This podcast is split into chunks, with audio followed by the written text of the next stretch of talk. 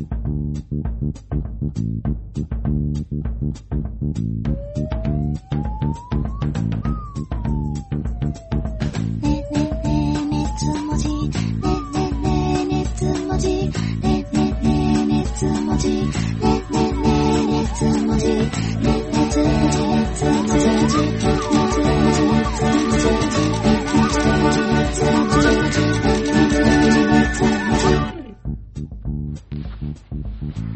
の番組は、II パソコンさんのスポンサードでお送りします。熱量と文字数編集長のサンキュー達夫でございます。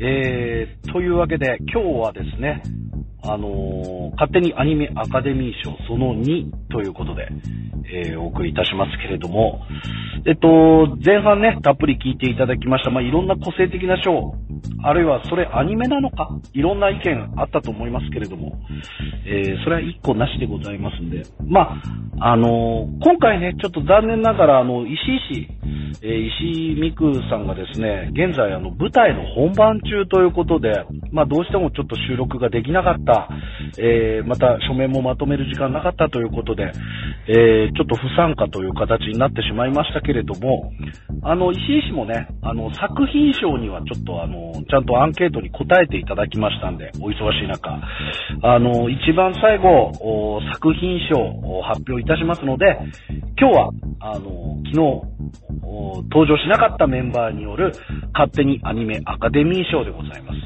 まあ本当にいろんな方がね、ノミネート参加していただきました。まあ、カーズ SP のカーズさん、えー松崎勝利、えーそして我らが国作也、えーそして黒柳の野崎、もうどんな賞、そして皆さんお待ちかねの日が燃える。さあ、それぞれどんな賞でノミネートしてくるのか、まあその辺もちょっと楽しみに聞いていただければと思います。2022年度の勝手にアニメアカデミー賞、その2でございます。最後まで聞いてくださいね。あと、皆さんね、よかったら、あの、僕はこういうランキングになりました。こういう賞でこういうやつがノミネートで対象は何々です。えよかったら、熱文字 at gmail.com まで送ってください。年末年始、よかったら聞いてくださいね。というわけで、あの来週は年明け一発目ということで、今年の抱負なんかもね、みんなでちょっと、えーまた個別で録音したものをお届けしようかと思いますけど、皆さんからも何か抱負がありましたら、ぜひ、熱文字 at gmail.com まで送ってください。お待ちしております。それでは最後まで聞いてください。最後また作品賞でお会いしましょう。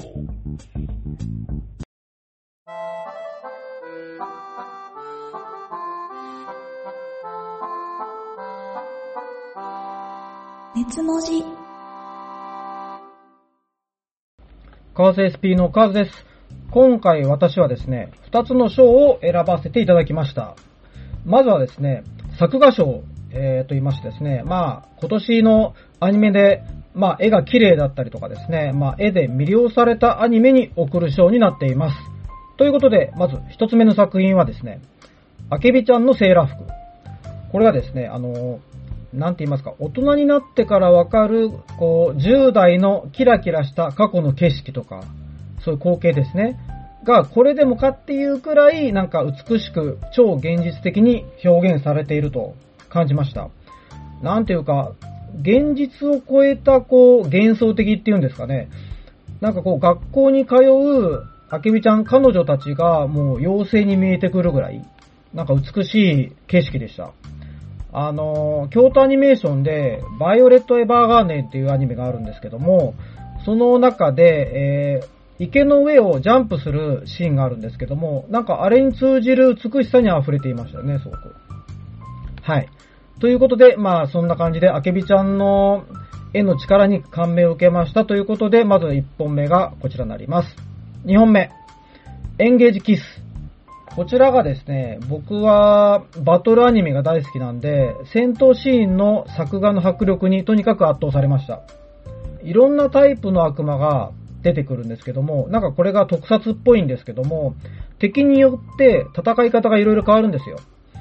例えば、こう、モスラっぽい敵が現れて、まあ遠くからライライフルでこう狙撃して仕留めたりとか、なんか屋内ですばしっこいこう敵に、えー、まあ、戦いを挑んだりとかですね。まあ、そういう感じで、なんかバラエティ豊かな戦闘シーンを、こう、ハイカロリーな作画で、こう、最後まで綺麗な絵で見せてくれたと。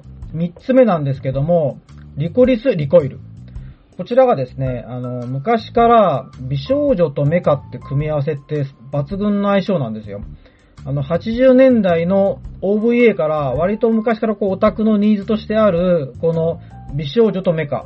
まあ、この作品で言うと、制服を着た女の子が拳銃をぶっ放すっていう、このシチュエーションを、ま、最高のクオリティで描いてくれましたということで、割と、なんか、えー、まあ、アラフィフおっさんのオタクの僕としては夢が実現した瞬間かなということで、号泣ですね。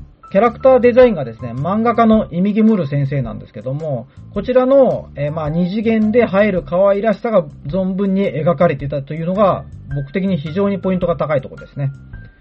えっ、ー、と、まあ、具体的なシーンといいますかですね、やっぱ印象的なのは、タキナっていう、まあ、ヒロインの女の子がバク転するんですけども、バク転した時にスローモーションになるけども、こう、スカートがひらりとするんだけども、パンツが見えないギリギリの演出と言いますかね、角度と言いますかね。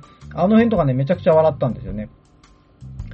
で、あのー、重要なことがですね、まあ、2022年の夏アニメ、エンゲージキスとリコリコですがですね、同じ時期に放映されていまして、どちらも A1 ピクチャーズっていうアニメ会社なんですよ。こんなにクオリティの高い作品を2本も出してきて、あの、容赦ないって言いますかですね、割とこう関東圏ですと、同じ週末で同じ、同じ曜日と言いますかですね、に、えー、放映されていたんですけども、その中で割と感情が追いつかない感じでですね、非常にこう贅沢すぎて困るという状況に陥っておりました。えー、次行きますね。えー、4本目はですね、サマータイムレンダー。えー、こちらがですね、自然が溢れる過疎化した島の風景とかですね、まあ、そしてリアリティのあるキャラクターの動きとリアルを超えた化け物たちの挙動。この辺に圧倒されました、私は。あの、やっぱ妥協を一切許さない絵作りが見事すぎまして、なんていうんですかね、まあ海の綺麗さですとか、山の茂みとか、こう地下のジメジメした感じとか、五感で割と視聴者に訴えかけてくるんですよ。なんかそういうなんか絵の凄みを感じました。あの、で、内容はアクションホラーということで、こちらをハイクオリティで描き切っててですね、割とこうエンディングのテロップとか見てもですね、やっぱりこう、日本が世界に誇るアニメ職人たちによる芸術作品だなと、改めて感じた次第ですね。はい。続いて、チェーンソーマン。まあ、こちらがですね、あのー、非常にネットでも話題なんですけども、漫画の絵柄と違ってアニメって結構写実的な描き方してるんですよね。どちらかというと、実写映画に寄せた画面作りが、すごくなんか、漫画と受ける印象が違うんですね。で、その写実的な、こう、緻密な絵柄で、グロ描写も妥協なく描いてるわけですよ。この辺のエグさも含めて、目が離せない作品に仕上がっていると。いうことで、やっぱりこう、絵に迫力がありすぎて、結構、マキマさんっていうですね、まあ女性の上司がいるんですけども、その女がやべえ女だっていうことがちょっとバレちゃってるんですよね。あの、作画でネタバレするの初めてかもしれませんっていうぐらい、これ作画で、あのマキマさんのちょっとね、なんかこう、奥底に眠る狂気みたいなところがちょっと漏れちゃってるんですけど、みたいな。いいのかなこれみたいな感じで、結構その辺で新鮮で楽しめております。ということで、えー、最後の作品いきますね。えー、平家物語ですね。こちらがですね、まあ学校の教科書で見たような、こう、絵巻物、そのままのイメージで歴史上の人物たちが動いていることに僕は非常に感動しました。画面から伝わる、こう、繊細さから、えっ、ー、と、まあ、平家物語の、あの、乗車必須の断りを表すっていうですね、こう、人の世の儚さ。を表現しているのに成功しているんじゃないかなということで、こちらも非常に注目作でした。はい。こちらがノミネート作になります。で、えー、対象はですね、サマータイムレンダー。これがですね、僕の中でチェーンソーマンと、まあ、同列と言いますか、同点なんですけども、であるならば、サマータイムレンダーって、これ内容がすごい割には、あまりこう、注目度がなんか少ないように僕は感じてるんですよ。もっとみんな見てくれと。これアニメファン、あの、特に作画が好きなアニメファンだったら、めちゃくちゃ驚くからっていうところの、ちょっと不況の意味も込めましてですね、選ばせていただきました。はい。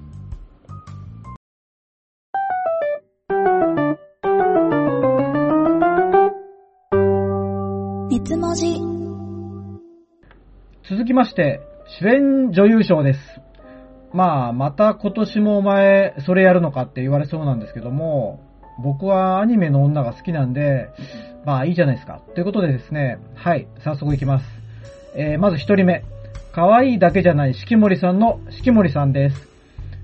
こう、かっこよく凛々しいんだけども、その後照れたり、あの、赤面した時に可愛くなる、そのギャップがめちゃくちゃ僕はやられました。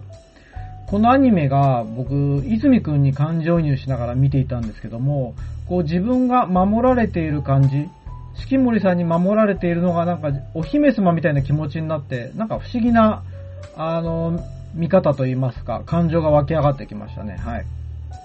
ちなみにですね、あの、助演、助演女優賞がもしもあるんだとしたら僕は蜂蜜をエントリーさせたいですね。なんか非常にこういい感じの緩さと言いますかですね、なんか軟体生物っぽくてですね、あの、運動が苦手ですぐ、あの、なんかドロドロしたりするんですけども、なんかそのあたりもすごく可愛くて、はい。あの、おすすめですということで。えー、続いて、えー、二人目いきます。機動戦士ガンダム、水星の魔女のスレッタ・マーキュリーさんです。えー、こちらですね、ガンダム初の女性主人公なんですけども、あの、まさかですね、こう、挙動不審な緊張しいのタヌキっ子だったとはというですね、驚きがございます。あの、ネットでですね、こう、世の割とタヌキっ子、えーキャラ萌えの方々に言わせるとですね、こう、スレッタさんのタヌキっ子ぶりはですね、やっぱ20年に1人の逸材ということで太鼓判をされてましてですね、僕もすごく納得です。結構、えー極度の、まあ、コミュ障の彼女なんですけども、物語を動かす推進力がめちゃくちゃあるんですよね。やっぱ頑固だし、意志が強いしっていう、その、なんでしょうね、両面持っているあたりが非常にこう面白い。おどおどした態度と、えー裏腹に、えー強さも秘めていて、えー結構ですね、そのあたりが、あの、これまでのアニメに出てこないタイプのキャラクターで、まあ、特にそれが主人公ということであればなおさらなんですけども、そういうミステリアスな部分も含めて、え選ばせていただきました。はい。続きまして、そのビスクドールは恋をするの北川マリーさんです。こちらがですね、まあ、あの、コスプレを題材とした作品なんですけども、同級生の男子の部屋で、採寸と表してガバッと脱ぐんですよ。あのですね、こう女優らしい見事な脱ぎっぷりを見せてくれましたということで、そのあたりがこう主演女優賞にふさわしいと。やっぱ女優たるものね、こう時には肌を晒すことも大事ですし、あのね、セクシーシーンとかもね、ありますからね、女優さんはね。続きまして、ボッチザロック、後藤ひとりさんです。かつてこれだけ消極的な主人公がいたでしょうかいや、いないっていう感じでですね、えーボッチちゃんのですね、コミュ障なこう、一挙手、一投足ぶりがとにかく面白いです。あの、対人が、えー人、人との付き合いが苦手なのに、自己承認欲求が高いっていう、強いっていう、めちゃくちゃこじらせてるあたり、めんどくさいあたりが、あのー真に迫っていて、そこが魅力的な、あの、キャラクターになってるなと思いまして、なんて言いますか、先ほどのこうスレッタといいですね、これからのヒロインはコミュ障な女の子ブームが来るんではないかなという感じが、まあ、勝手に僕は予想してるだけなんですけども、はい。そんなことも考えておりました。続きまして、あけびちゃんのセーラー服、えー、あけびこみちちゃんです。えーこちらはですね、あの、まあ、僕がここまでですね、こんなに純粋なね、女の子を見たことがないんですよ。いや、まあ、あの、それは、これお話だろうって言いますか、それは作り話だろうって突っ込まれそうなんですけども、それでもですね、あの、まあ、あまたの創作を含めても、ここまで人間の前世と言いますか、こう、真心、えーまあ、美しい清い心に、こう、触れたことがないですよ、僕は。はい。そのピュアさに、あの、今年はめちゃくちゃ当てられまして、あの、本当にアニメ化してくれてありがとうというですね、感謝の政権好きを、あの、1日ね、あの、1000回、1万回やりたくなる感じなんですけども、まあ、この辺りはですね、割とサイド B でも語ったところなんですけども、僕がこう、萌えに目覚めてから、長年追い求めてきた理想のヒロインの終着点が、あの、あけびちゃんなので、まあ、対象もですね、あけびこみちゃんに決定ということで、おめでとうございます。まあね、結局あの、カーズ、お前はあの、あけびちゃんのセーラー服が好きなだけだろうと、こう言われてもですね、これ仕方ない結果になっちゃったんですけども、うん。まあそういうことですよ、つまりは。まあみんなもっと、あけびちゃん見てってことでね、あの、それだけが言いたかった。はい。そんな感じでですね、今年も1年間、熱量と文字数サイド B を聞いていただきまして、ありがとうございます。またね、えー、来年も引き続き、よろしくお願いいたします。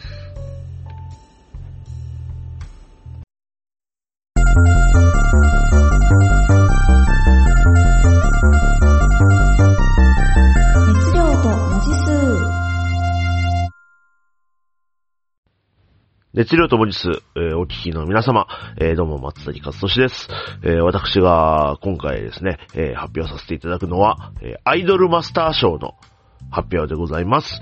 えーその年行われた、えっ、と、アイドルマスター関連の、えーニュース、えーを、おーまあ、ノミネートさせていただきまして、最終的に大賞を決めるという、私の、えー作、えー賞でございます。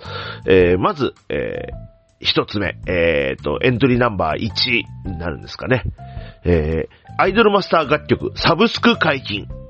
ということで、えー今までそのアイマスの楽曲って、あの、サブスクに載ってなかったんですね。あの、スポティファイとか、えー YouTube ミュージックだとか、のに、あのー入ってなかったんですよね。そう。だから、えー例えば、えーこの曲いいなと思っておすすめしたいみたいな人が、えーいたとしても、CD を買って渡すしかなかったりとか。あと、その YouTube に上がってる、えっ、と、サンプル視聴動画を、あの、の URL を投げるしかできなかったんですけど、もうサブスクで気軽に人におすすめすることができるようになると。なりましたというのが、えー、今年の終盤ですね。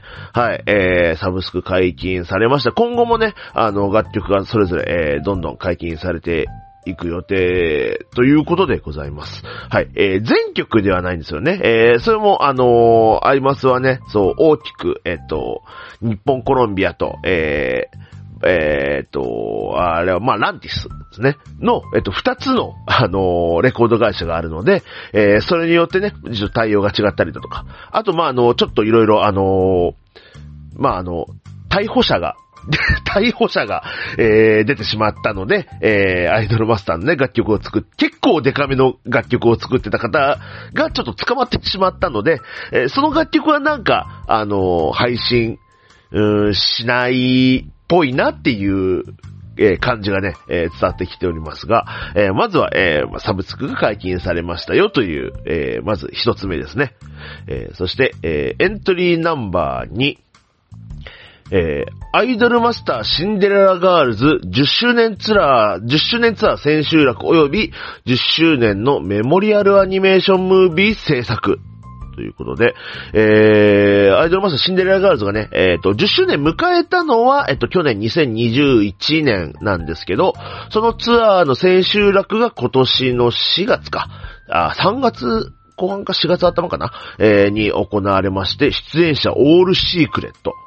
でももう膨大な出演者と膨大な披露のね、あの楽曲数ということで、相当ね、あのー盛り上がったライブでしたし、まあそこでも発表になりました、その10周年を記念した、えっ、と、アニメーション、あの、が、えー制作され、えっ、と、披露されました。えっ、と、YouTube に、えーそれはあの上がってるんですけど、それの、あの、ブルーレイが、えっ、と、今度、えっ、と、発売、受注、完全受注生産かなえー発売されるということで、え気になった方はね、そちらの YouTube の方の50分ぐらいありますけど、50分ありますけど、ちょっとね、あの見ていただけると、アイドルマスターシンデレラガールズの、えっ、と、今まで辿ってきた、え奇跡が、はい。あの、見れると思います。はい。続きまして、えー、三つ目。アイドルマスターサードビジョン発表。ということで、あのー今までの、えっ、と、アイドルマスターの、あの、活、活動というか、あのが、アイドルマスターセカンドビジョンっていうプロジェクト内の一環なんですね。あ、あのセカンドビジョンっていうのはなんか、えっ、と、まあ、一番最初、そのアーケードだったり、Xbox だったり出てたゲームから、さらに、いろんなゲームとかに手を広げようよ。いろんなブランドも出そうよみたいな、ざっくりとそういう流れがなんかセカンドビジョンっていうプロジェクトがだいたい10年ぐらい。でも2011年、10年、11年からぐらいですから、多分10年以上やってたのが今度あの、サードビジョンっていうプロジェクトになり、なるそうです。はい。僕もあの、ね、そんな具体的にはどういうことなのかよくわかってないんですけど、まあ、なんとなく、そのアイドル、そのアイドルマスターのアイドル、まあ、キャラクターたちを、キャラクターたちをメインとしたもの。だからゲームの作品とかではなくて、アイドルそのものを、えー、メインとした、えー、コンテンツの動き方をしていきますよ。だからなんか、よくほら、VTuber さんで、普通になんか、あの商品の CM 出たりとかあるじゃないですか。ああいう使い方を今後されていくんじゃないかという、えー、予想ですね。うん。でね、えっ、と、実際に、あのーえっ、と、なんか新しくいいプロジェクトもなんか発表されまして、そこでなんか新しいね、あの、アイドルたちの、えっ、と、ビジュアルなんかも公開されたりしてますし、あのーそうですね、今、どうなるのかは、あの、本当は、まあ、わかんないですってことですけど、で、あと、そうだ、あと、た、えっと、あれは、バンダイナムコの中の、なんか、えっと、今年の4月ぐらいに、あの、組織編成みたいな中で、新しい部署で、ナムコプロダクションっていうのができたんですよ。で、これがおそらく実際にアイドルマスターのそういうような、えー、ね、あの、権利系とかもなんかいろいろ、あのーやっていく部署なんじゃないかな。だからここを中心に動いていく。だからアイドルマスターっていうものというよりはナムコプロダクションというなんか事務所として、えー、なんか、アイドルたち、キャラクターたちを売り出すっていう方針になっていくのかなという感じ。えーまああくまでも予想ですけど、はい。でございます。えー、というのがまあ発表されたというのがまあ今年です。もうほんとつい先日ですね。はい。えーあの、12月の 最終週ぐらいに突然ポンって発表されて、えー我々も、あ、そんなん、そういえばあったなっていう、セカンドビジョンだったなっていうふうに思ってます。はい。えー続きまして、え4つ目。朝焼けは黄金色、貫徹。ということで、えーこちらは、えっ、と、コミックスですね、漫画、えー、朝焼けは黄金黄金色アイドルマスターという漫画がありまして、そちらの、えーが、えっ、と、最終巻を迎えた、最終巻が発売されたという、えーことですね。えー今までアイドルマスターっていうのはね、そのアイドルたちを育てていく。だからアイドルたちがどんどんスターになっていく過程を見せるっていうのが、まあ大体まあ基本的な、えーお話だったり話なんですけど、この朝焼けや黄金色っていうのは、まあそのナムコプロというところで、えっ、と、自分をやっている音無小鳥さんというキャラクターがいます。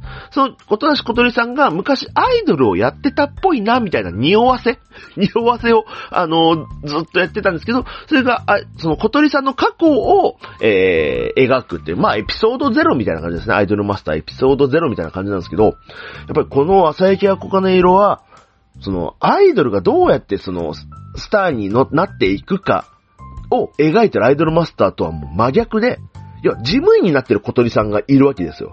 だから、ということは、アイドルをやめるっていうお話をずーっとやってたんですね。アイドルを目指す目指すのかっていうところから、結局アイドルをやめますっていう結論に至るまでのお話っていうことで、これそのアイドルマスターにおいても、というかもうアイドルもの、おーの中でもかなり異端な、えー、お話だったと思いますが、すごくね、素晴らしく、えー、まとめてくれたので、で、えっ、と、実際、あの、実際の紙の単行本のね、あの、は、あの、CD 付きの、えーものもございますので、そちらもね、あの、ぜひ、えー、買って聞いていただければなと思います。それもね、あの、それを、えー、踏まえた上で、えっ、と、今年、2022年に行われた、あの、ナムコプロの、えっ、と、ライブの、えーサンリッチカラフルというのもね、すごく素晴らしい、えっ、と、おたしことり役の滝田樹里さんがサプライズで出られてたということで、えー、すごく、えーいいものになっていましたので、えーそちらね、あの、機会あれば、ちょっとね、あの、触れていただきたいなというふうに思います。そして、えー最後、5つ目。えー2023年東京ドームアイドルマスター合同ライブ開催決定ということで、えーこちらライブ自体は来年なんですけど、2023年なんですけど、この、マスターズ・オブ・アイドル・ワールドというアイドルマスター、まあ5ブランド、主に5ブランドあります。その5ブランドが集結して、いろいろ、いろんな人が出るライブ。だからアイドルマスターミリオンライブの単独ライブとか、アイドルマスターサイド M の単独ライブ、アイドルマスターシャイニーカラスの単独ライブ、アイドルマスターシンデレラガールズの単独ライブ、アイドルマスターの単独ライブっていうのはあるんですけど、それが、まあその、そうですね、レコード会社の違いもありますし、制作会社、ね、アイドルマスターシンデレラガールズは、その、要はサイゲームスが関わってるとか、ね、でもアイドルマスター自体はそのバンナムの純正のものだとか、なんかいろいろそういうのもあって、多分ね、そういういろいろ、あの、アイドルマスター、全ブランドのライブってなると、すごく大変なんですよね。すごく大変なんですけど、これの、え東京ドーム、アイドルマスターにとってね、やっぱり大事な場所、東京ドームで行われるというのが、ようやく発表されたということで、これ開催はまだなんですけども、発表されたということがもう素晴らしいニュースだったので、エントリーさせていただきました。はい。本当はね、あの、おそらくその15周年、アイドルマスター15周年である2年前に開催したかったんだろうなっていう気持ちもなんとなくあるんですけど、まあその時はね、その、やっぱりコロナとか、えー、いろいろあったりとかもあってたので、えー、おそらくできなかったんだろうな。だからもう17周年っていうタイミングではありますけど、ようやくここで、えー、できるようになったというのは、えー、嬉しいなということで、あの、今回エントリーさせていただきました。はい。えー、今回ですね、アイドルマスター賞の発表、えっと、5分ぐらいで収めますというふうに達夫さんには送ってたんですけど、もうここの時点で10分経ってますんで、はい。あの、もういい加減、えー、アイドルマスター賞の対象を発表させていただきたいと思います。えー、2022年、えー、松崎勝利が選ぶアイドルマスター賞対象は、アイドルマスターです。はい。えー、これはね、いや、今年もアイドルマスターでしたね。えー、もう17年連続とかになるんですかね。アイドルマスター賞の対象アイドルマスターというのは。はい。あの、やっぱ今年もやっぱりアイドルマスターは強かったということでしたね。はい。というわけで、えー、皆さん、えー、良いお年をお迎えください。えー、それでは引き続き、えー、いろんな賞の、えー えー、対象をね、あの、いろいろ聞いてってください。以上、松崎勝利でした。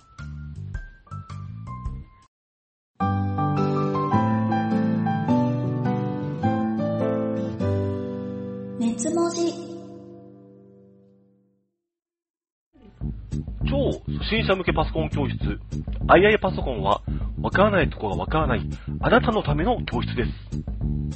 パソコン、スマホの操作から、出張指導でのプリンター接続や、インターネット、メール設定など。ね、ねねね、ね、ね、ね、ね、ね、あ、すいません。熱文字を聞きました。と、おっしゃっていただくと、教室授業料、出張指導料ともに500円引き。東京23区内であれば、出張費も無料です。これで国さんも安心。今年で創業25周年を迎える II パソコンをぜひご利用くださいませ。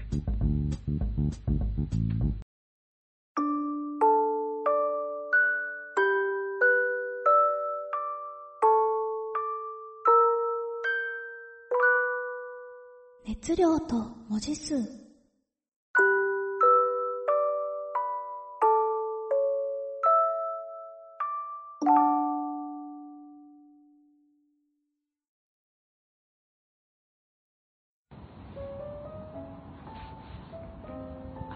きげんよう、クレヤギの岡本です。えーごきげんよう、黒柳の野崎です。よろしくお願いしますはい。じゃあ私、黒柳野崎からはい。部門を、をさせていただきます。私は今年もですね、去年と同様に海外アニメ賞を担当させていただきます。あ待ってました。りがとうございます。はい。岡本さん、あれ見ました。何見ました？あの、女の子がヒーローの、あのお話。今ら？あ、そうそうそうそうそう。あれさ、なんか、教育番組感なかった？そうね。見た目。うん忍たまとかさ、そうね。なんか、なんか、なんか、戸部勇的な？戸部勇感すごくなかった？うん。まあちょっと、結構前に見たからもう、大体忘れちゃってんだけど、うんでも見ました。よかったでしょ？うん、よかった。面白かった。ありがとう。いいえ。いやしかもあれがね、やっぱその、タダで見れるというね。あ、そう、YouTube で見れたから、本当にありがたい。まあじゃあ可愛かったでしょ。うん、よかったといや記憶してます。ー、よかったです。はいぜひね、今回も岡本さんのお眼鏡にかなう作品がはい。あればいいんですが、お願いしまあ。早速ノミネート作品を。まず一つ目、はい。アドベンチャータイム。あー、聞いたことある。ヨヨさん大好きじゃん。はい。あの、あ、で、一応断っておきますが、これも今年、あ発表された作品ではなく、今年私が楽しく拝見したあー。海外アニメを話していきますので、はいはいはい。はい、よろしくお願いいたします。はい。まあもうこれはね、うん。もう多分知らない人の方が少ないんじゃないかなと言われているアニメ。うんカートゥーンネットワークうんと言われるね、あの、番組の人気カートゥーンでございます。はい。ちょっとこれ、ウィキより参照。あ、はい。えー核爆弾で崩壊した後、えー魔法が復活した世界を舞台に少年フィンと親友の犬ジェイクが、えー冒険を繰り広げるコメディアニメでございます。はい。これ核爆弾落ちた世界だったんだなっていうのを知らないで見てたんだけど、そんな設定なんだ。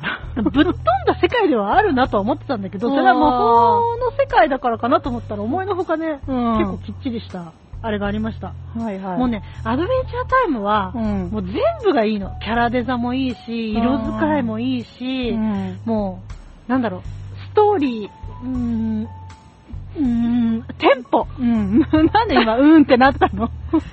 全部のテンポがね、本当にすごくいい。へーよくこれを全年齢向けでやってるねって思うぐらい、うん。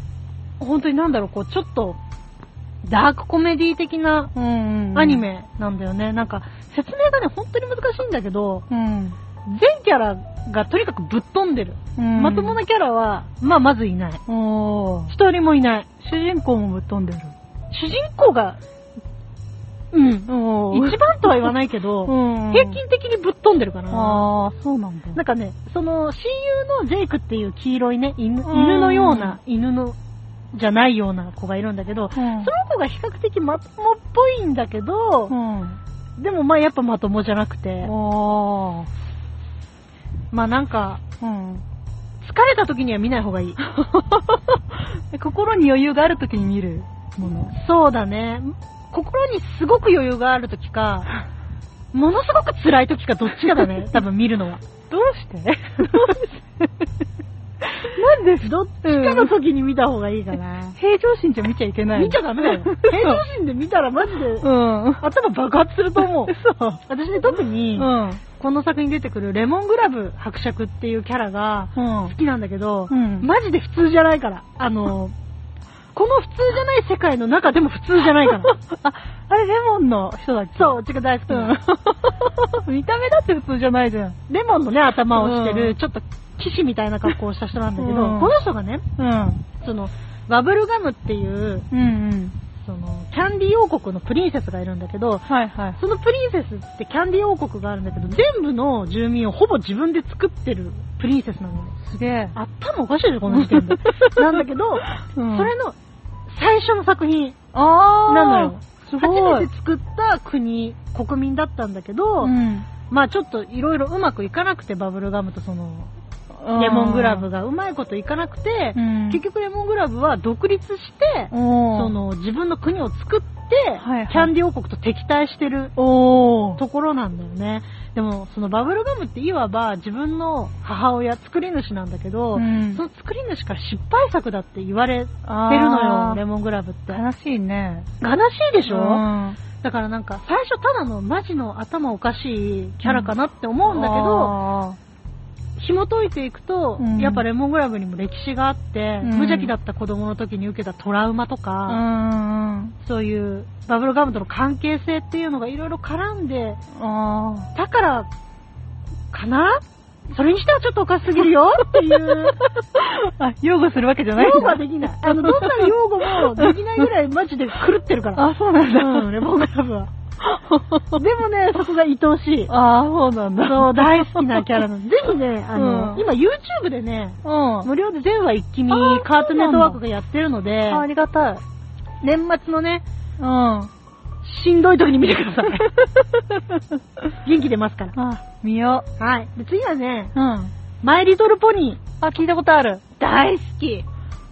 あのー、アドベンチャータイムで心がすり減ったらマイリトルポニーを見てください。これはね、あのーエクストリアという魔法の国で暮らす、うん。まあ、ポニーたちのお話でございます。そのポニーたちが種類があるんだけど、うん。ペガサスとユニコーンとアースポニーっていう3種類の、まあ、で、なぜかものすごく少ないんだけど、ロバもいる。ロバもいるんだ。ロバもいる。え、ロバは、なんか、ななんかいじめられたりしてない？してないしてない。ああ、よかったロバはロバとして、ああ、よかった。気高く生きてるんだけど、まあ、まあ日常アニメかな。あそう主役のあ。うん。女の子。が、いろんな友達を作ってって、はい。こう、いろんなことを学んでいくっていう話かな。まあ、いわゆる女児向けアニメなのあで、こう、一話一話で何か学びを得ていくわけよ。あ。はいはいはい。え、これってさ、うん主人公の女の子はポニーなの？あ、ポニーじゃない。主人公の女の子はね、あの、ユニコーンです。ユニコーン。魔法使えるの。ちょ 馬じゃん。いや、いや、そう違う違ういや、みんな馬だもんだって。いや、そうなんだけど。いや何それあのあまあまあ最初女の子って言うから、あじゃあ少女なん、人間の女の子なんだっていや。ポニー、ポニーか、まあ、ユニコーンの女の子よ。そうだったんだ。魔法が使えるのよ。ユニコーン族は魔法が使えるし、うんペガサスは空が飛べるの。うんでアースポニーはね、うん。何もできないんだよね。あ何もできないっていうか、まあ、うんその、作物を育てたりとかっていうのがすごくあこう、私は若干そこにね、うん。感じるんだよね。何を？ピラミッドを。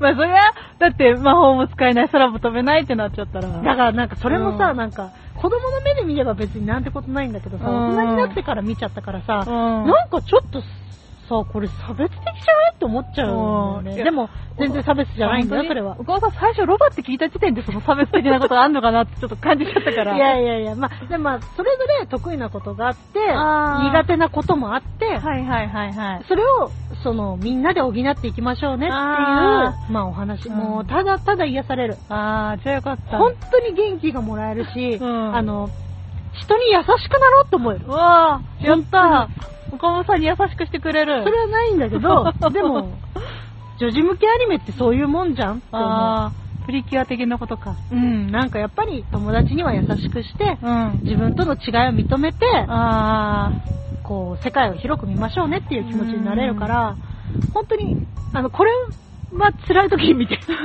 本当に辛い時に。本当に辛い時に見て元気になってくる。ああとねあ、ただ、あんまりうん本当に辛い時に見るとしんどいぐらいのうんカラフルの暴力が待ってるんで、目に。目に優しくはない。あー、そうか、なかなか。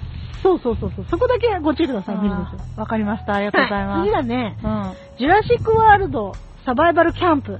おー、ジュラシックパークの関係ある？そう。へー。ジュラシックワールドシリーズというか。のアニメがあるんだけど、これネットフリックスオリジナルなんだけど、おー、ネットフリックスオリジナル。これでね、まあ、いわゆるジュラシックパークって、ワン、ツー、スリーがあって、その後にジュラシックワールドっていう、今度は、まあ、最新作、継承なんだけど最新作が出て、まあそれでワン、ツー、スリーとあったんだけど、ん。その、ジュラシックワールドの世界うんうんうん。で、まだね、その、ジュラシックワールドってまあ、要は恐竜の遊園地みたいなものなんだけど、はいはいそこに、えっ、と、子供たち5人がね、うんあ、6人だ、うんが取り残されちゃって。恐竜たちの暴走の後、えー。誰もいないその、ジュラシックワールドで恐竜たちから逃げたり戦ったりしながら生き残っていくっていうアニメなのよ。えー。なんか一気に戦闘ものだね。戦闘もの、いや、てかジュラシックパーク関係は大体戦闘ものなんだけど、実は。違うのよ。なんかさ、さっきまでさ、その、マイリトルポニーとか、その流れから、あ、そういうのも見るんだっていう。あ、見る見る見る。意外性てかまあジュラシックパークがやっぱ、もう、この年齢みんな好きだからさ、うんうんうんうん。ちょっと見たんだけど、んこれね、何がすごいって、うん。めっちゃいいユリがありますね、奥さん。そうゆりの話？めっちゃいいユリがありますね。急な、ゆり。もうね、ワンシーズン目から、うん。この二人は、うん。もう最高のカップリングだって思ってた二人がいて、それがね、うんうんうん。女の子のヤスミナってこと、はい、えっ、とね、サミーっていう女の子なんだけど、うん。ヤスミナはもうゴリゴリの、うん。こう、運動部タイプなの。走るのが好きで、はいはいはい。もう、基本的にはもう根性みたいな。私、何でもできますから、みたいなちょっと勝ち気というそうか。、とっつきづらいタイプの子なんだけど、なんだけど、いざ人前に出ると、うん自分から話しに行けなくて、いつも孤立しちゃう。意外と人見知りなんだ。そうで、絵も描くのが好きで、あ仲良くしたいんだけど、自分から話しに行けないのに、うん雰囲気がとっつきづらいから、どうしても孤立しちゃうっていう女の子なの。ーかわいそそう。で、サミーはうん、田舎の牧場から来た子で、んもうとにかくいつも笑顔で明るくてあ、ー元気で誰にでも話しかけう。るの。あー、いい子だね。そう。だからみんながちょっと、あ声かけるのはなって思ってたアスミナに、一番に声かけに行って、あー、優しい。そう、友達でしょって言って仲良くしてあげる。あもう、これはもう、イチャついてくださいっていう。ー。あー。ごだ、あーよかった。友達っていいなって思ったらそっち側か。そう、でもね、途中でね、うんなんか、やっぱサミーがあまりにもグイグイ行きすぎて、あ距離感がね、時々つかめてない時があるのー。よ。あー。そんなに行っちゃダメだよ、サミーって言ったところで、やっぱり休みなんかブチ切れるみたいな。あー、怒っちゃうんだ。そう。ほっといてよみたいうな。いや、もう、サミーは今までそれで仲良くなってきたから、うんいきなりなんか突き放されてわけわかんないみたいな感じになるんだけど、うんそれでもでもやっぱり、こうみんなで支えて生きていかなきゃいけないから、うん。こう程よい距離を保ちながら、うんでも休みなも、これだけしてくれたのはサミーだけだからって言って、あー。お互いにこう、どんどんどんどん気持ちが寄り添っていく様をね、うん。もう俺は恐竜と戦うのよりもその二人が仲良くするのだけが見たくて、え、これって誰か死んだりする？するね。ああ、で、も、その子供たちは死なない。あーよかったよかった。周りの大人がたくさん死にます。あー、まあまあまあ、二人がね、あの、恐竜はそんなに甘くないよっていうのを、ちゃんと、ちゃんと今回の作品でも継承しておりますのでそっ。かそっかそっか。はい。ぜひね、あの、アクションものとしても、うんやっぱ今までのその、シリーズで出てきた、恐竜たちも出てくるし、うんうんうん。乗り物とかも、その、ジュラシックワールドで乗ってた、映画で実際乗ってたものを、あキャラたちが乗ってたりとかもするから、アニメが好きな人はそういうところでもで、あ、映画が好きだとしたらこのアニメもそこで楽しめると思うんで、はあはあはあぜひぜひ、ネットフリックス。ネットフリックス。次がね、はいちょっとごめんなさいね、長くなって。いいよえっとね、魔法が解けて、えー、という、これもネットフリックスオリジナル。あ これはね、うんもう、シンプソンズ知ってますか？あ知ってるザ・知ってる。それを作った人が新しく手掛けたアニメ。ーえー、すごい。まあ、これファンタジーアニメで、中世のね、国、魔法の王国がうん。舞台で、うん。まあそこにいるね、アル中の王女様の、フィンという女の子と、うん。エルフのエルフォと、うん。その少女のうん。悪魔、その子に個人的についてる悪魔がいるんだけど、の、えールーシーの3人の、うん。3匹の3人の、まあ、ちょっと言い方わかんないけど、うん。冒険アニメかな。もうね、うんキレッキレのブラックコメディアニメ。もうシンプソンズが好きな人はもう絶対見た方がいい。え、絵柄もあの感じあの感じもうまんまあの感ただ、あの、シンプソンズはみんな肌が黄色いけど、これに関しては黄色くはないかな。あーまあ、黄色かったり青かったり、はい白かったり、いろいろあるけど。カラフルなん。カラフル。で、これね、もう、もう本当にテンポがいい。ギャグの。はいはいはいはい。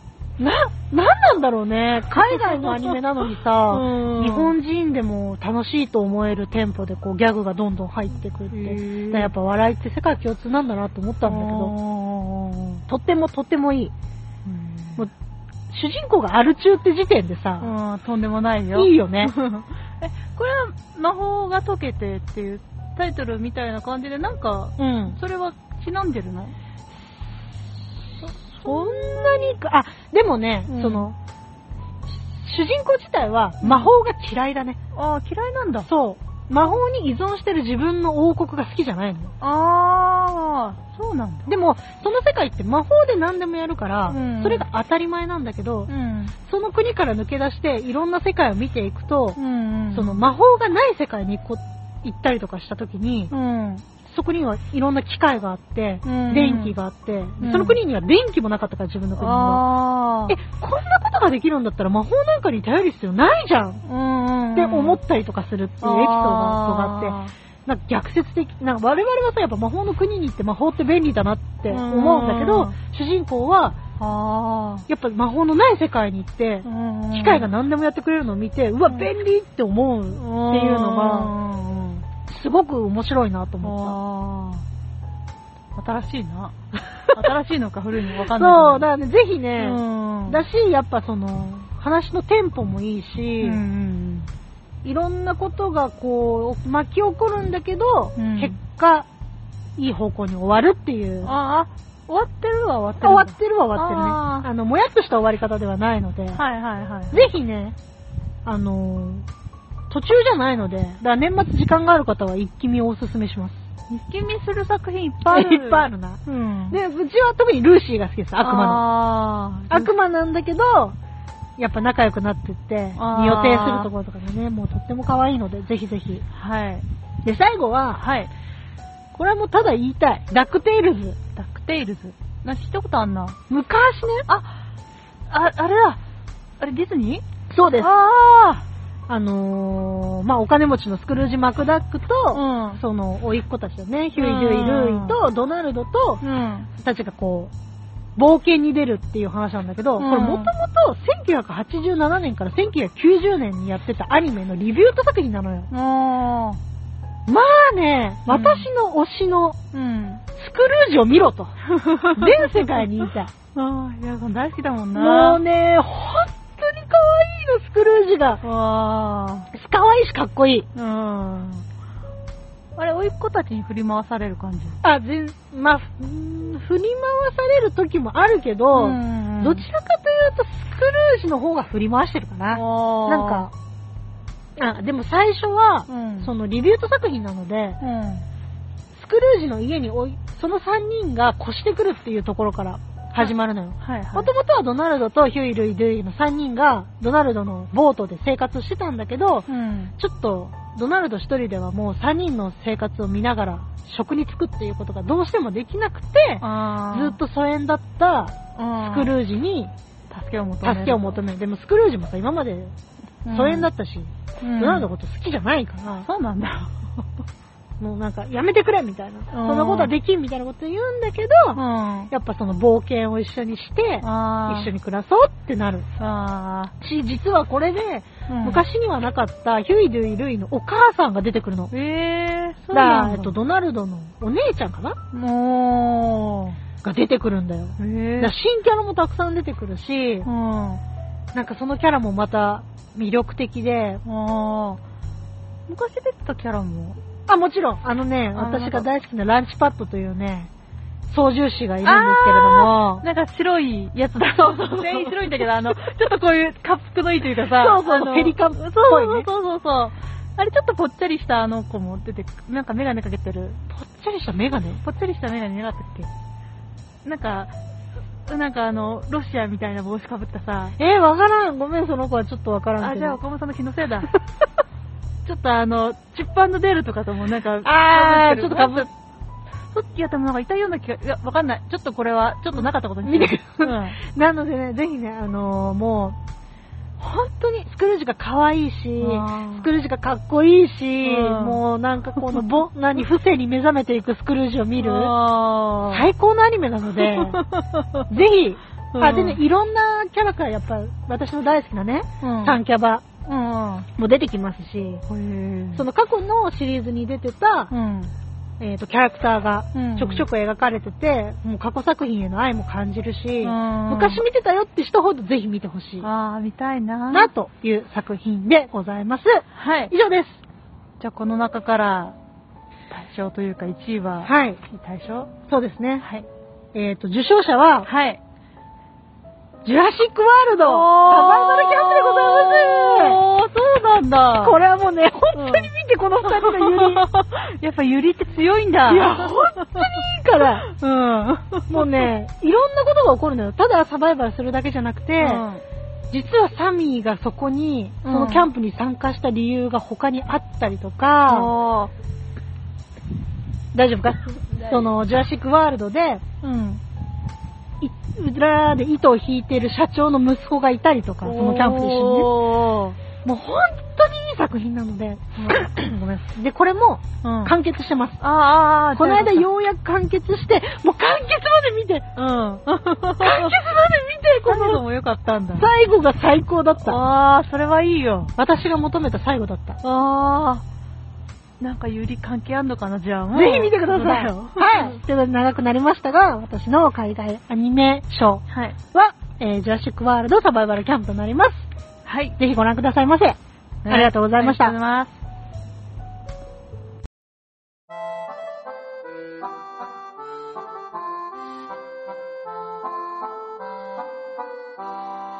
熱文字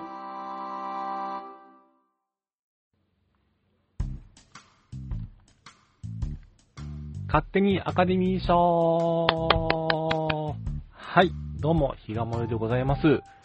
私、比嘉燃えるがですね、担当しますのはこちらです。でけでけでけでけでんでん。おじさんの星賞です。パチパチパチパチパチ。はい、こちらはですね、あの、今年放送、公開されたアニメ作品の中からですね、これは我々中年のにとってですね、これはもう素晴らしい憧れ、応援、あなたがいるから頑張れるといったキャラクターを褒めたたえる賞でございます。はい。では、早速参りましょう。エントリーナンバー1番はこちら。じゃかじゃかじゃんじゃん。パリピ孔明より、諸葛亮です。よっしゃー。そして、エントリーナンバー2番はこちらです。ドゥクドゥクドゥクドゥクドゥクデレン。異世界おじさんより、おじさんです。おめでとうございます。パチパチパチパチパチパチ。そして、エントリーナンバー3番は、ドゥクドゥクドゥクドゥクドゥクドゥクドゥクドゥデン。チェーンソーマンより、岸辺でございます。おめでとうございます。パチパチパチパチパチパチ。そして、エントリーナンバー4番は、ドカドカドカドカドカドカドカドカデデデンデン。機動戦士ガンダム、ククルスドアンの島より、ククルスドアンさんです。おめでとうございます。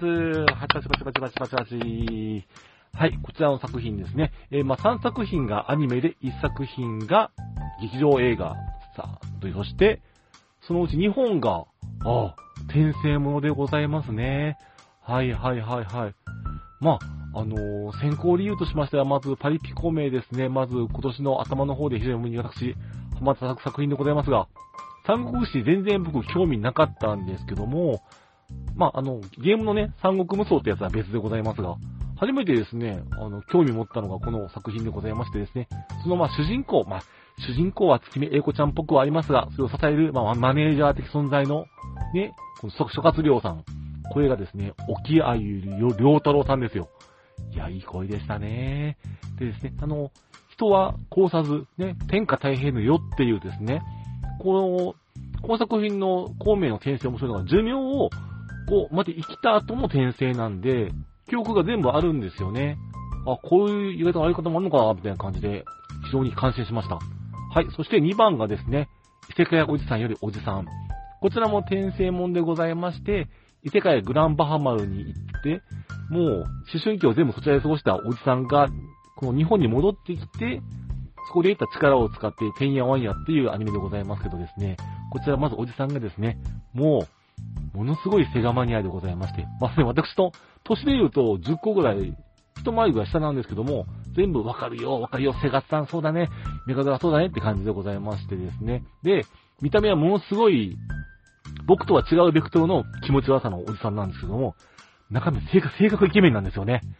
いやもう、異世界でもモテまくりなんですが、本人気づかない鈍感なんですけども、その鈍感さが嫌味じゃないっていうですね、素晴らしいおじさんでございます。そして、3番が、チェーンソーマンより岸辺。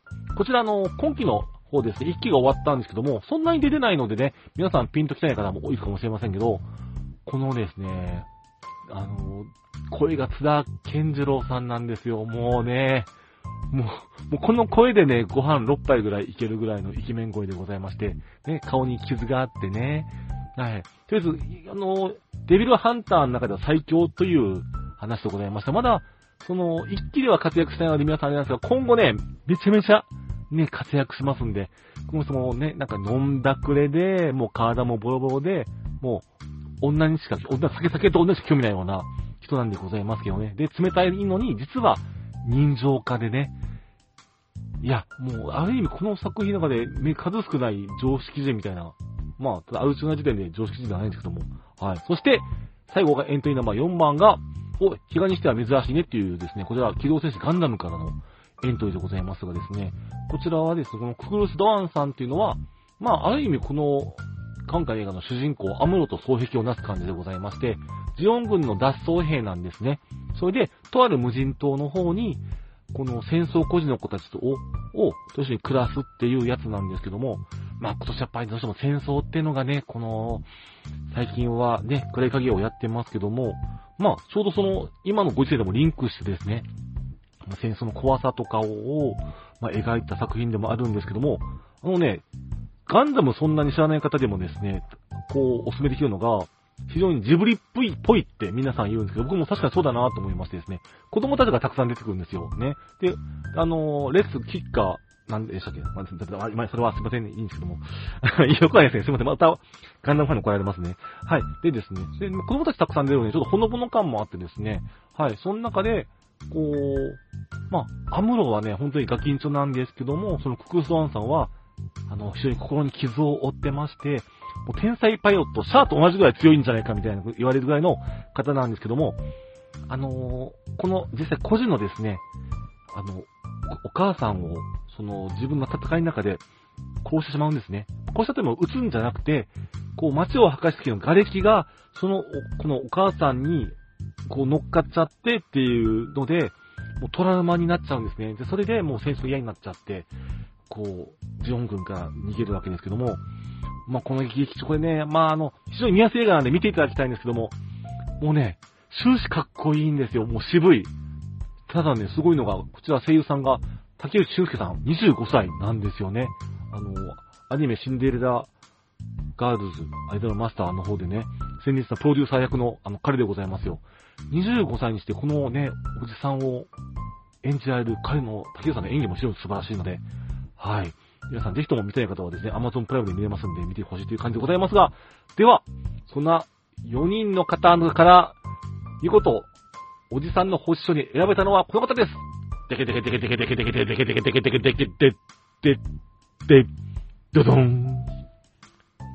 エントリーナンバー4番、機動戦士ガンダム、ククースドアンの島より、クースドアンさんです。おめでとうございます。パパパパパパー。いやー、おめでとうございます。はい。これはですね、やっぱりあの、私、そんなにガンダム、ね、あの、ネタで、ジムを演じたりする前には、ものすごい浅い知識しか、ちゃんと見たのは、機動ゼータガンダムぐらいっていうですね、私でございますけども、本当にこの映画は楽しめまして、はい。その、ククルストワンさんっていうね、まあ、あの、ただ渋いだけじゃなくて、ね、劇中、まあ、あの、ちょっと、若い子にね、こう、ちょっと好き好きみたいにされてるんですけどね、全然もうそういうにも、ぷいみたいな感じの、もう渋さがね、憧れるというか、僕もね、多分、ククルストワンさん僕よりも年下なんですけども、ああいう大人になりたいなっていう部分でございましてですね。まあ、その映画一作品ですし、テレビ版でも1話しか出てないので、あんまりね、その、見る機会はないとは思うんですけども、やはり今年、私は今年非常に、あの、惹かれました。あの、そして、かっこいいと思った、あの、おじさんでございます。はい。というわけでですね、皆さんいかがだったでしょうか？もし見てない作品があったら、ぜひとも見ていただきたいと思いますが、いや、絶対多分皆さん見てますよね。僕よりもアニメ見てますもんね。はい。というわけで、来年もですね、ぜひともおじさんキャラ、ね、男性声優さんの声を楽しめる作品がたくさん出るのを期待しております。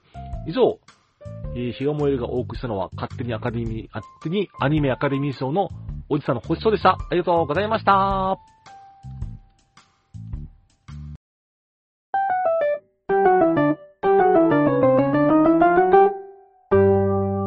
熱文字、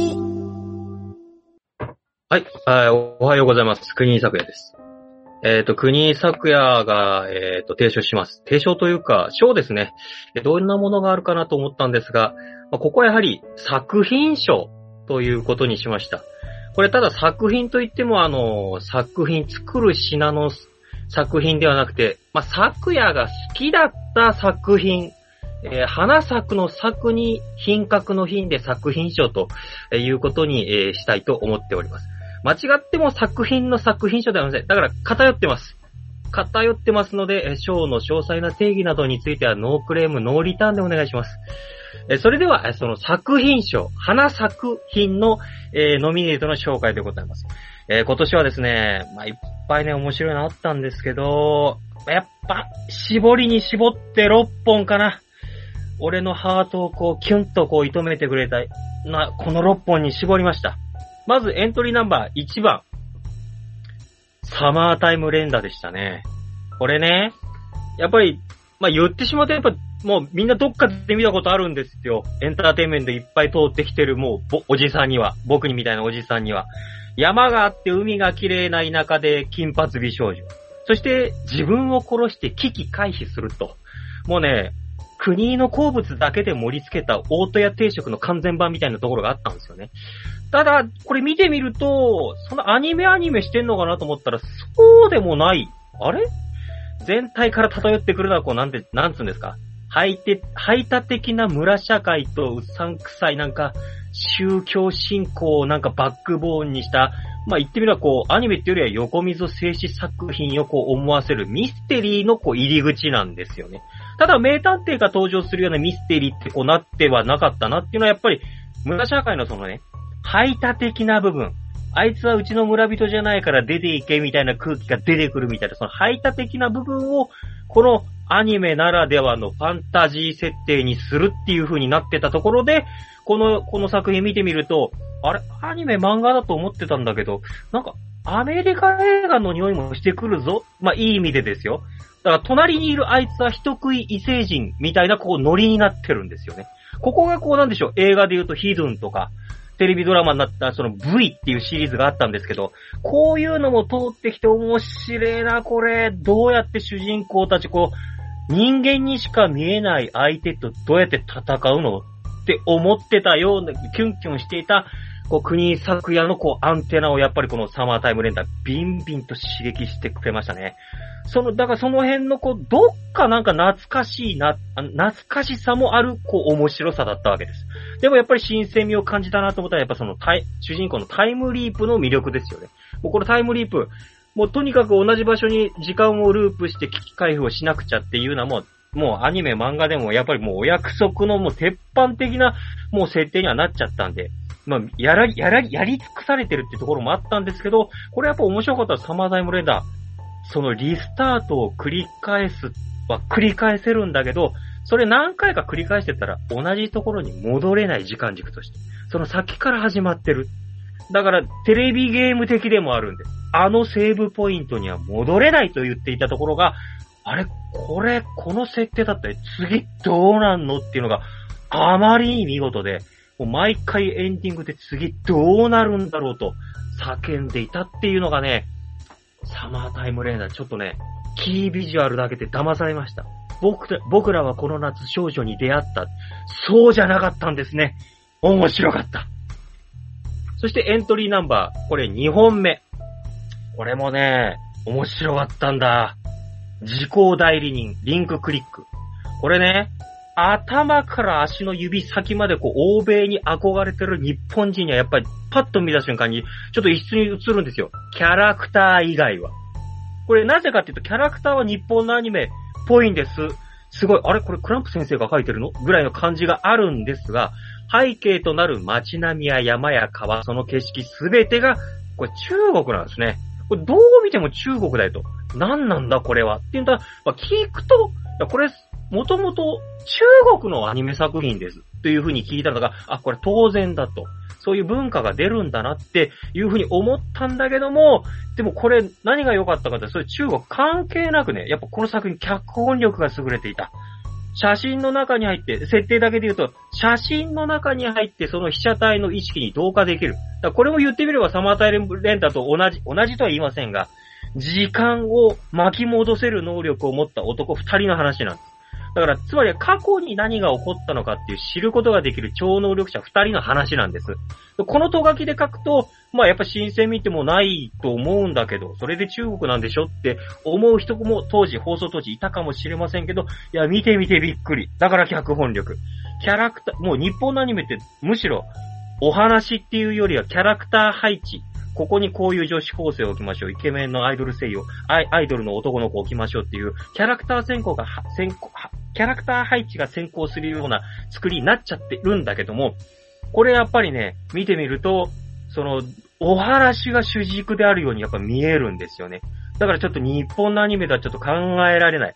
まあ最近の新海さんの映画を見た人はちょっとおっと来るかもしれませんけど、いや、テレビ放送でやってたアニメではこういうプロットというか、この話は怖いから避けるよっていう、まあ社会的な意味でっていうような話から、これ真っ向から取り組んでるんですよね。だから、いい意味でまだ古さが残ってるんでしょう。中国の作りっていう風になると。だからドラマ先行、お話がまず先行なんだよっていう風に見て取れるっていう感じが、非常にね、国にはね、ビンビン来ました。だから簡単に言うと、だから、やがて確実に起こる事件を事前にしま、知ってしまうんです。超能力者なんで。過去に遡ってる。未来の人間が過去に行っているんで、この後、この25時間後にここに何かが起こりますってことを知ってるっていう風になった時に、その現場に行った彼らが、それ黙ってていいのか。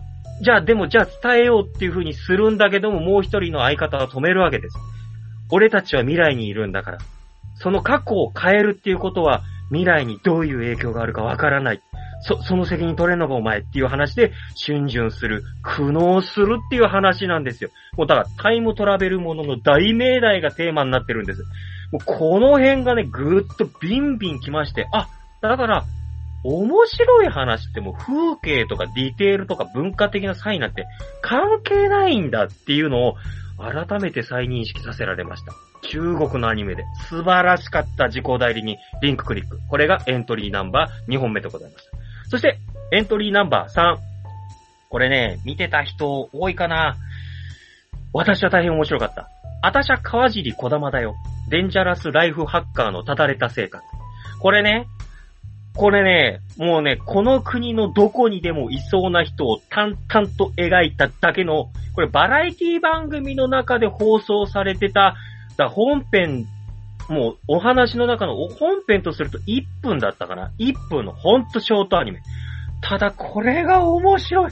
これも脚本力と言っていいなのかとは僕は思ったんですけど、なんか原作となった元々元々の作品の力ということになるんでしょうけども、この作品はだから脚本というよりもその語り口ですよね。気負うこともないけど、実はそこ、そこかしこにその一言一言にぶつ、ぼそっとつぶやくっていうところに、その面白がらせようっていう気負うことなく、ぼそっとつぶやくことが大変面白いんですよ。だから、どこにでもいる人が、その画面上には映っているんだけど、これ誰もが書けるわけじゃないんですよっていうのがよくわかる。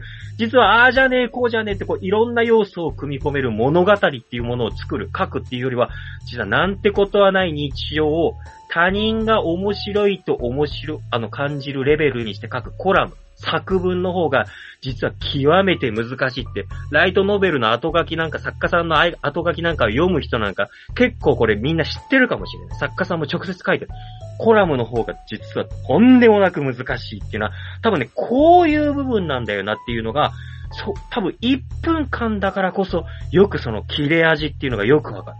普通だから近所のスーパーの稲毛屋に行って弁当を買いました。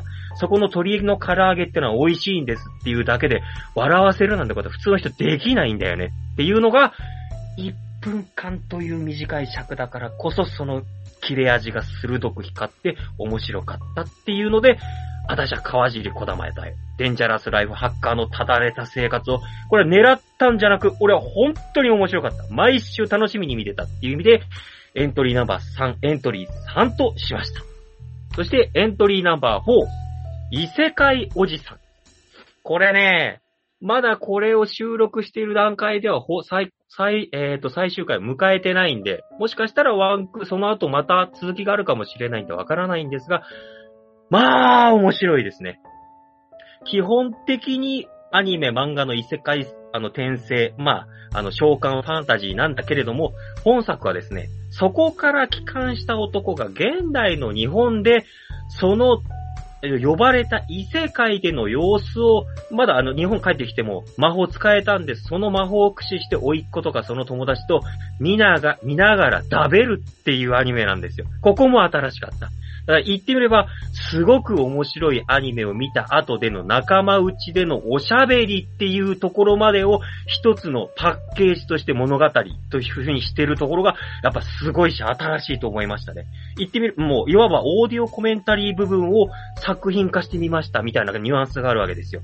だから過去にも作品に登、か昔にもね、だから作品に登場しているキャラクターがそのままキャラクターとして、そのアニメを見ているオーディオコメンタリーっていうのでね、DVD 買って、あの、見た人も多いかと思います。オーディオコメンタリーをつけるっていう試みもあったはあったんですが、この異世界おじさんはそういったおまけ的な要素ではなく、もう完全に物語の一部として。だから、異世界のお花、物語の流れと、それを見ている現代の日本でのやりとりの時系列の流れっていうの、二つ物語があるわけですよ。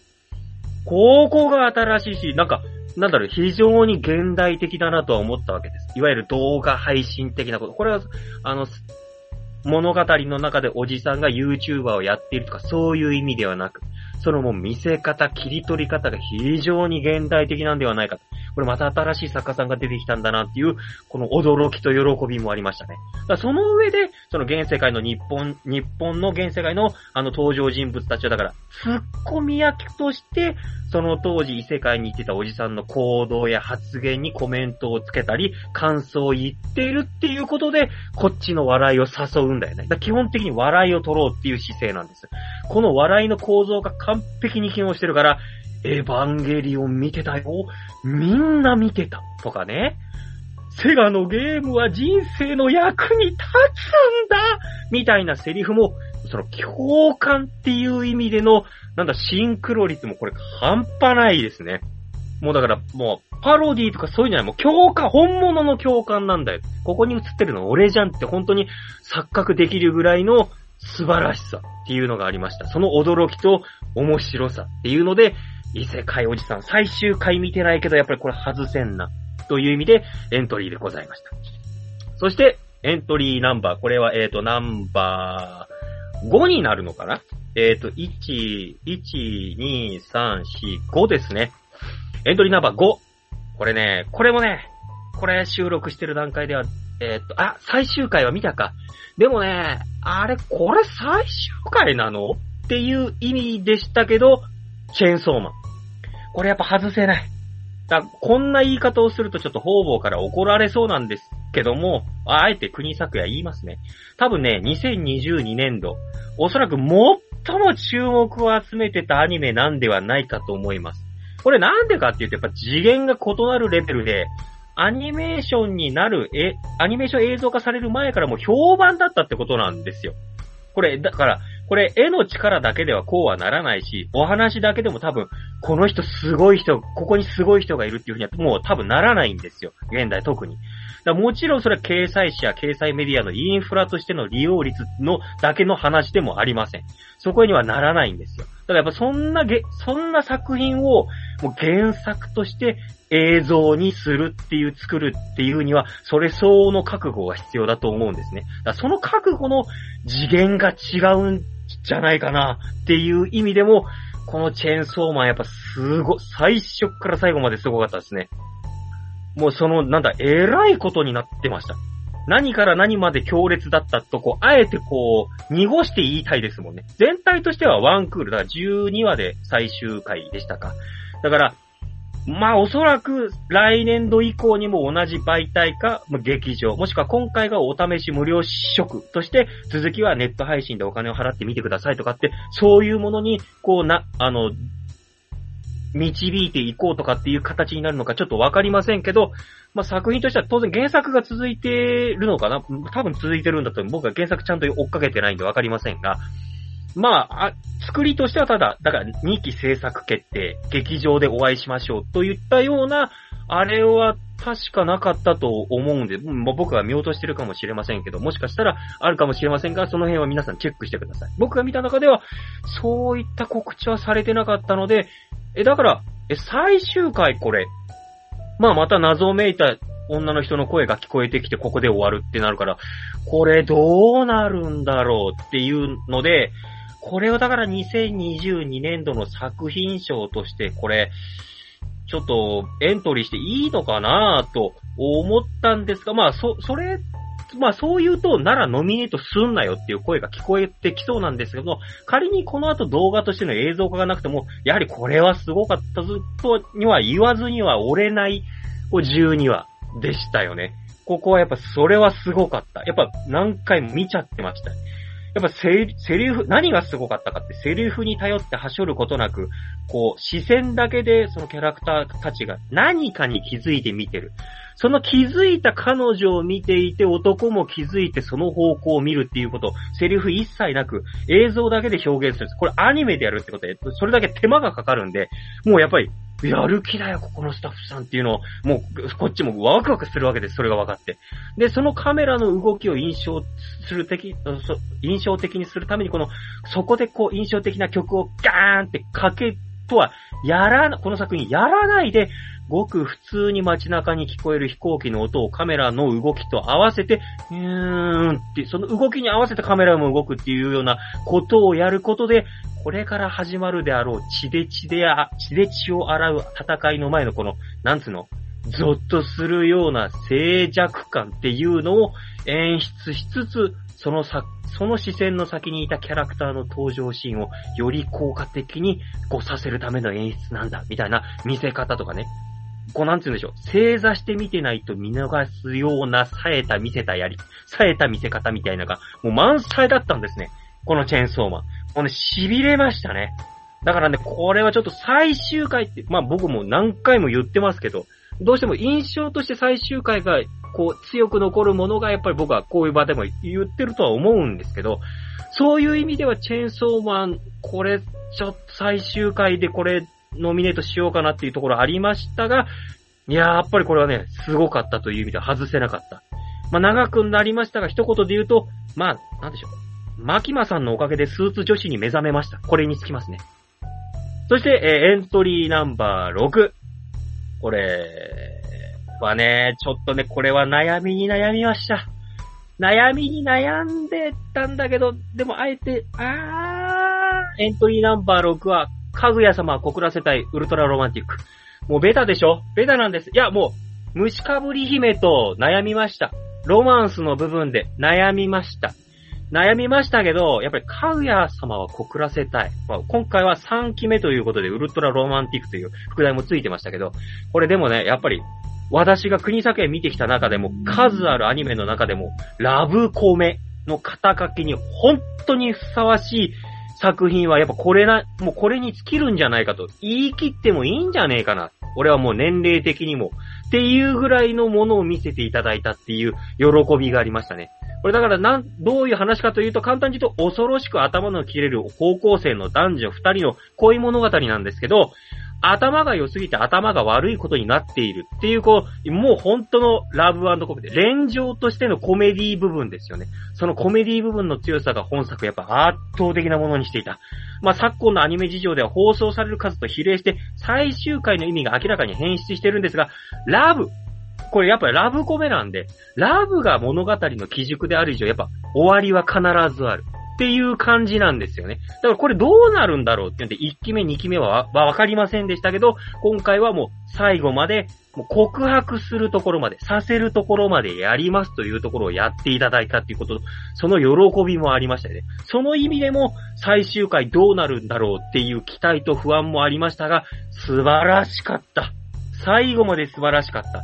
まあ、だ、この最終回を見てみると、第3期目の放送が今年行われたわけなんですが、初回は2019年なんです。だからもう足掛け3年、3年、3年ですよね。だからレギュレーションとしてどうかと、こう悩んだんですが、やっぱ最終回を見終えたからこそ、すべてのこう視聴者の度肝を抜いた最初の、あの、限定ダンスのエンディング。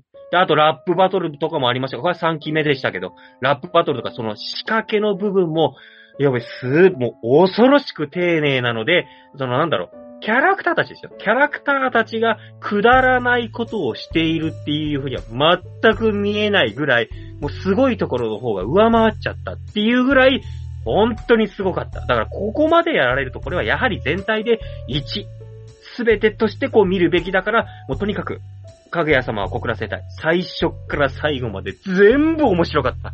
ということで、あえて、エントリーナンバー6、かぐや様を告らせたいウルトラロマンティックをノミネートとさせていただきました。ということで、この6本。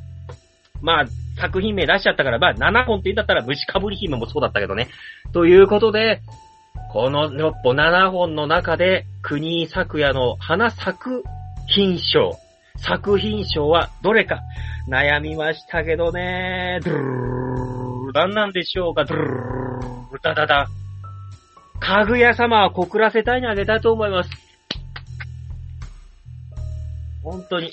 もうだから全部喋っちゃいましたけど、全体を一として見たとき、その作品は当然、仕掛けの部分、っていう意味でも、いやもうこれはやっぱりすごかったと思います。面白かった。最初から最後まで、3年間ずっと面白かったですし。だから僕は映画館で映画を見る理由を持っていないともう公言してますけど、もうタレントとしてはアウトな発言なんですが、あえて言ってますけども、かぐや様は本当に映画館ちょっと見に行こうかなと思ってますから。やっぱそういうふうに思ってしまうぐらい、最初から最後まで、どこにもこう、緩みがないぐらい、自分の中でですよ。自分の中に緩みが出ないっていうぐらい、ずっと面白かった。その面白さが、最終回見た後も持続している。何回も見ちゃうし、っていうところで、かぐや様は告らせたいが、2022年、国昨夜のトップ1かな。ありがとうございました。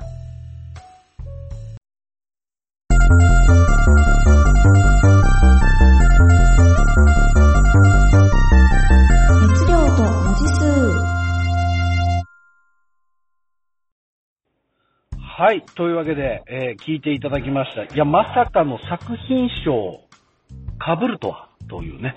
あの、まあ、国作夜の作で作品というね。まあ、あの、かなりオリジナリティというか、まあ、オリジンしかない賞でしたけれども。こういうのもありですね。もっとあの、国作夜が出てる賞をみんなで決めなきゃいけなかったですね。はい。国さんのこう、好みとかっていうよりは。ただね、やっぱ国さんも、まあそうですし、皆さん本当ありがたいのは、あの、どうしても作品賞っていうことになると、今年のまあ、あの、もう本当象徴する作品選ぶということになるんですけれども、あのそれからもね、漏れてしまうような作品っていうのを見事に救い取って、もうあの、アニメーションを味わい尽くせるようにね、あ、今年ああいうことあったな、そういえばそうそう、その作品あったよとか、あ、これもうちょっともう一回年末年始配信で見てみようとかね、そういう風に思えるような紹介プレゼンしていただきましたので、本当にありがたいと思います。ということで、えっ、と、今回はですね、あのーまあ、皆さんお待ちかねというところでございますけれども、まあ、あの作品賞、まずね、どんな作品がノミネートされたのかっていうところをまず紹介したいと思います。これ全員に投票してもらったんですけれども、えーまずノミネート作品ですね。まあ、あの、各作品はそれぞれ、もうあの、ご存知の体で進めてしまいますけれども、えースパイファミリー、パリピ孔明、異世界おじさん、まあね、今、ようやく最後まで見られました。そのビスクドールは恋をする。13が月ありました、ビスクドール。あけびちゃんのセーラー服、物議を醸しましたね。紙くずアイドル、可愛かったうん。また、あの、仁淀くんが最高でした。恋は世界征服の後で楽しかったっすね。えー異世界美少女ジュニコおじさんと、そして虫かぶり姫、コミソン、コミさんはコミュ障です。2期目も良かった。ぶっちぎれこれはもう時代劇でも最高のアクション剣劇でした。秋葉メイド戦争、記憶に新しい。えー金層のベルメイユ。これね、意外とみんな取りこぼしてるんですけど、傑作でしたよ。えー高級のカラス。うん。これはもう国アニメと言っても差し支えないでしょうけれども、いろんな人が、アニメ見慣れてない人でも楽しめるようなやつですね。不徳のギルド。もうこれもアニメオタクのためにあると言っても過言ではない。機動戦士ガンダム水星の魔女。うん。確かにガンダム。まさかの女主人公。水星の魔女。そしてリコリスリコイル。今年だね、これも。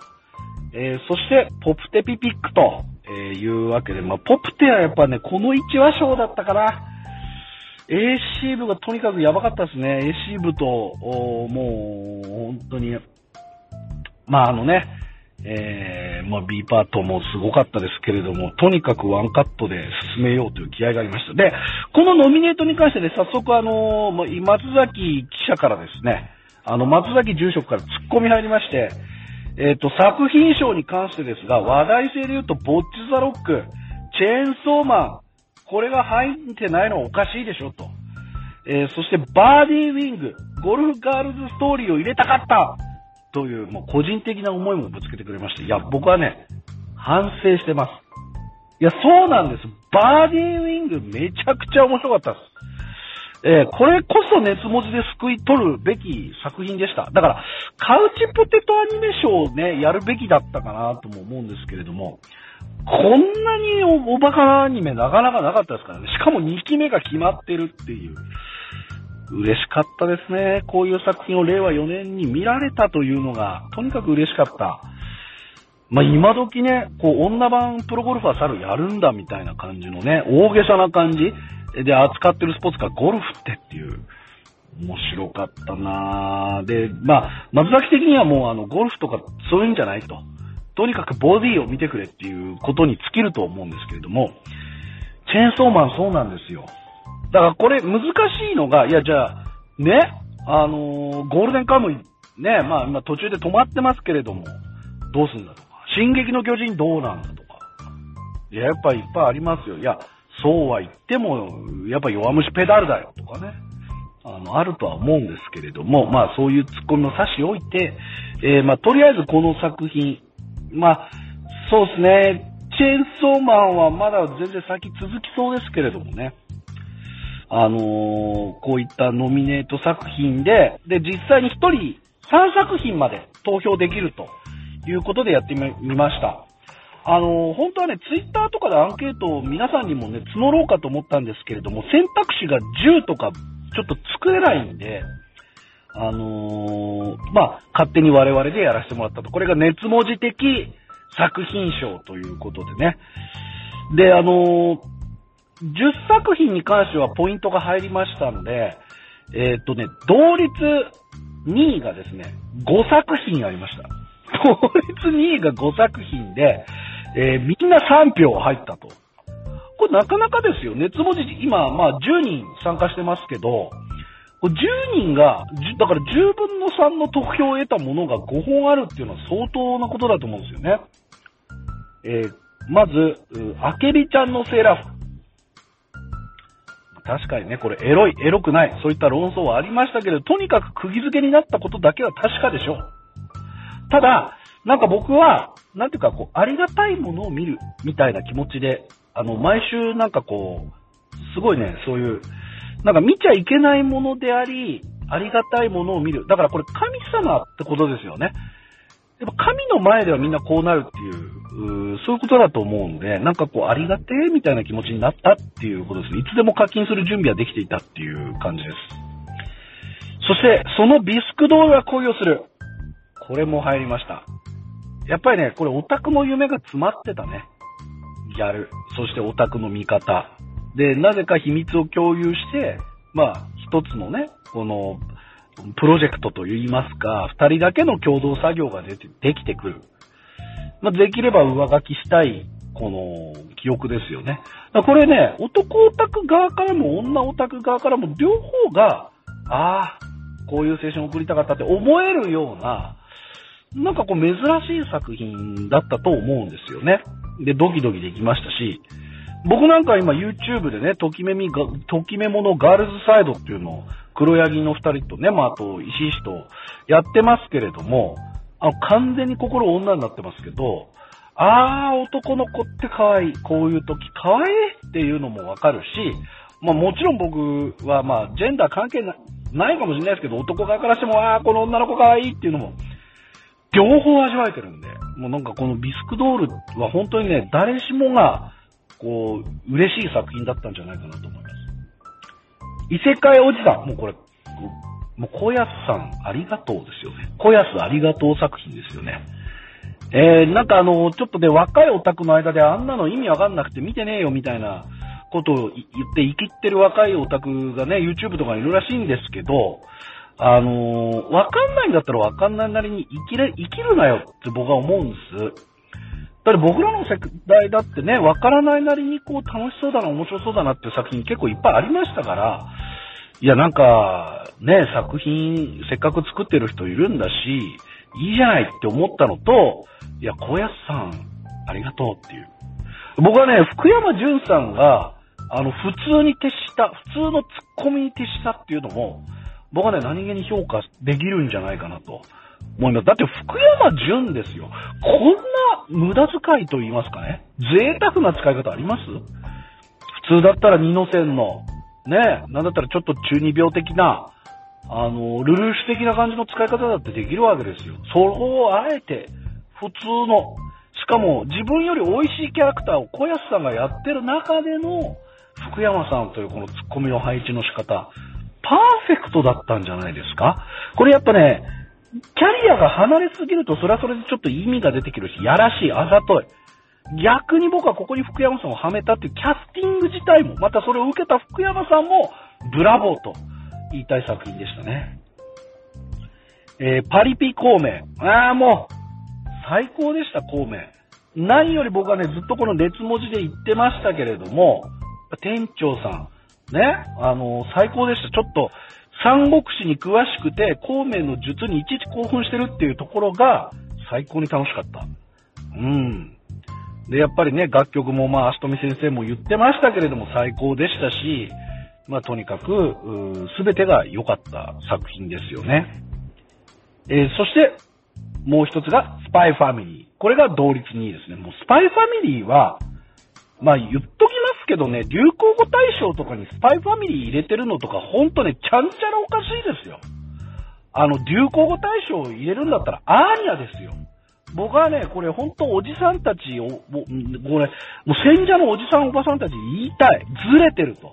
いや、スパイファミリー確かに面白い。素晴らしい作品ですけど、なん、まあ、とにもかくにもアーニャなんです。で、その流行語っていう意味ではね、みんながこう、アーニャだったわけですから、アーニャになったわけですしね、ハロウィンだってアーニャだらけでしたよ。ただ僕は、夜さん素敵ってずっと思ってます。ね。あの夫婦ほんと最高ですよ。で、もう僕はね、まあ、あの、作、国井作也の作品賞では、本当に無駄がないっていうことでね、あのえー、まあ、ラブコメ、褒めてましたけれども、かぐや様ね。僕は、スパイファミリーの無駄なさ、無駄のなさっていうのがもう最高だったなと思うんですよね。というわけで、まあ同じように思った人も3名いたということだったのかな。スパイファミリー、パリピ孔明、異世界おじさん、そのビスクドールは恋をする、アケビちゃんのセーラー服以上が2位同率でした。そして、栄えある、熱量と文字数が選ぶ、作品賞2022、対象は、リコリスリコイルでした拍手よしリコリコ来ましたよ、リコリスリコイル。4票入りました。4票じゃないです。4票入ったんです。皆さん、これすごくないですか？やっぱりね、リコリスリコイル、これワンクール最近どうなんだろうって思ってましたし、いや、また銃と美少女系来ちゃったかなとか思いましたけど、まあ楽しかったですね。で、やっぱこういった作品って、みんなが集まる場所、まあ例えばガンスリンガーガールで言えば社会福祉校舎みたいな場所、必要なんですけど、その喫茶店っていうところにしたっていうのもね、僕はポイント高かったんですよね。やっぱこの、楽しい空間と非日常のちょっとね、あの、アクションの空間っていうのの落差が激しかったからこそ、やっぱ素晴らしい作品になったんじゃないかなって僕は思ってます。えー、ということで、リコリスリコイル、作品賞でございました。なんかちょっとあっさりした発表になっちゃいましたけれども、あんま長くしてもね、しょうがない。皆さんもし見逃してる作品がこの中にあれば、ぜひ、あの、見てもらいたい。やっぱこれだけ熱文字メンバー、あの、好みもな全部違う人たちが、あの、今回国井さんもね、この投票、あの、手動で、僕が、あの、電話で聞いて、あの、票を入れて計算しましたから、あの、リコリスリコイルはね、10分の4の得票率。そして、え2位がスパイファミリー、パリピコ、メイ世界おじさん、ビスクドール、アケビちゃんと。で、あの、残念ながらね、票が入らなかったやつもあるんですけど、2票入ったのが、機動戦士ガンダム水星の魔女。えそして1票が神くずアイドルとコミさんはコミュ障ですとぶっちぎれでしたね。えっ、と、コミさんは、まあ、2期目っていうこともあって、すっげえハードル上がってたとか思うんですけど、とにかくコミさんが可愛かった。ありがとうもうあの、ガンダムの素晴らしさに関してはもう言わずもがなだと思います。まあ、とにかくよくやってくれたっていうところでもありますよね。カニクズアイドルはもうとにかくニオドくん。えーぶっちぎれ、もうこれはね、志の高さと作画でしょう、やっぱ評価すべきは。ぶっちぎれはね、ほんと今の時代よくやったこのアニメのトレンドだなんだ、派遣アニメだなんだとか言われてる中で、いや、その時代劇ヒットしないよとかね、今時こんなアクションでとか、散々多分言われたとは思うんですけど、この志の高さ僕は評価したいなと思います。な、まあ、なので、一票入れてくれた人がいたっていうことですよね。えー、というわけで、作品賞の発表、リコリス・リコイルでございました。皆さんの心の中の作品賞は何でしたかね？いやー、僕ももう、あのね、あのー僕は、あのこの、このヒーラーめんどくさいは最高でしたね。あの、今年最高は、あの、このヒーラーめんどくさいでしたね。もう、あんなに何にも考えず、見て楽しめるアニメはなかったんですけど、まあ、誰からも触れられないですよね、それはね。いや、それ、これこそね、やっぱ熱文字で救い取るべきだと。あんな愛らしいアニメないよ。オープニングで、もうワンクール分出てくる登場人物全部紹介するんだから。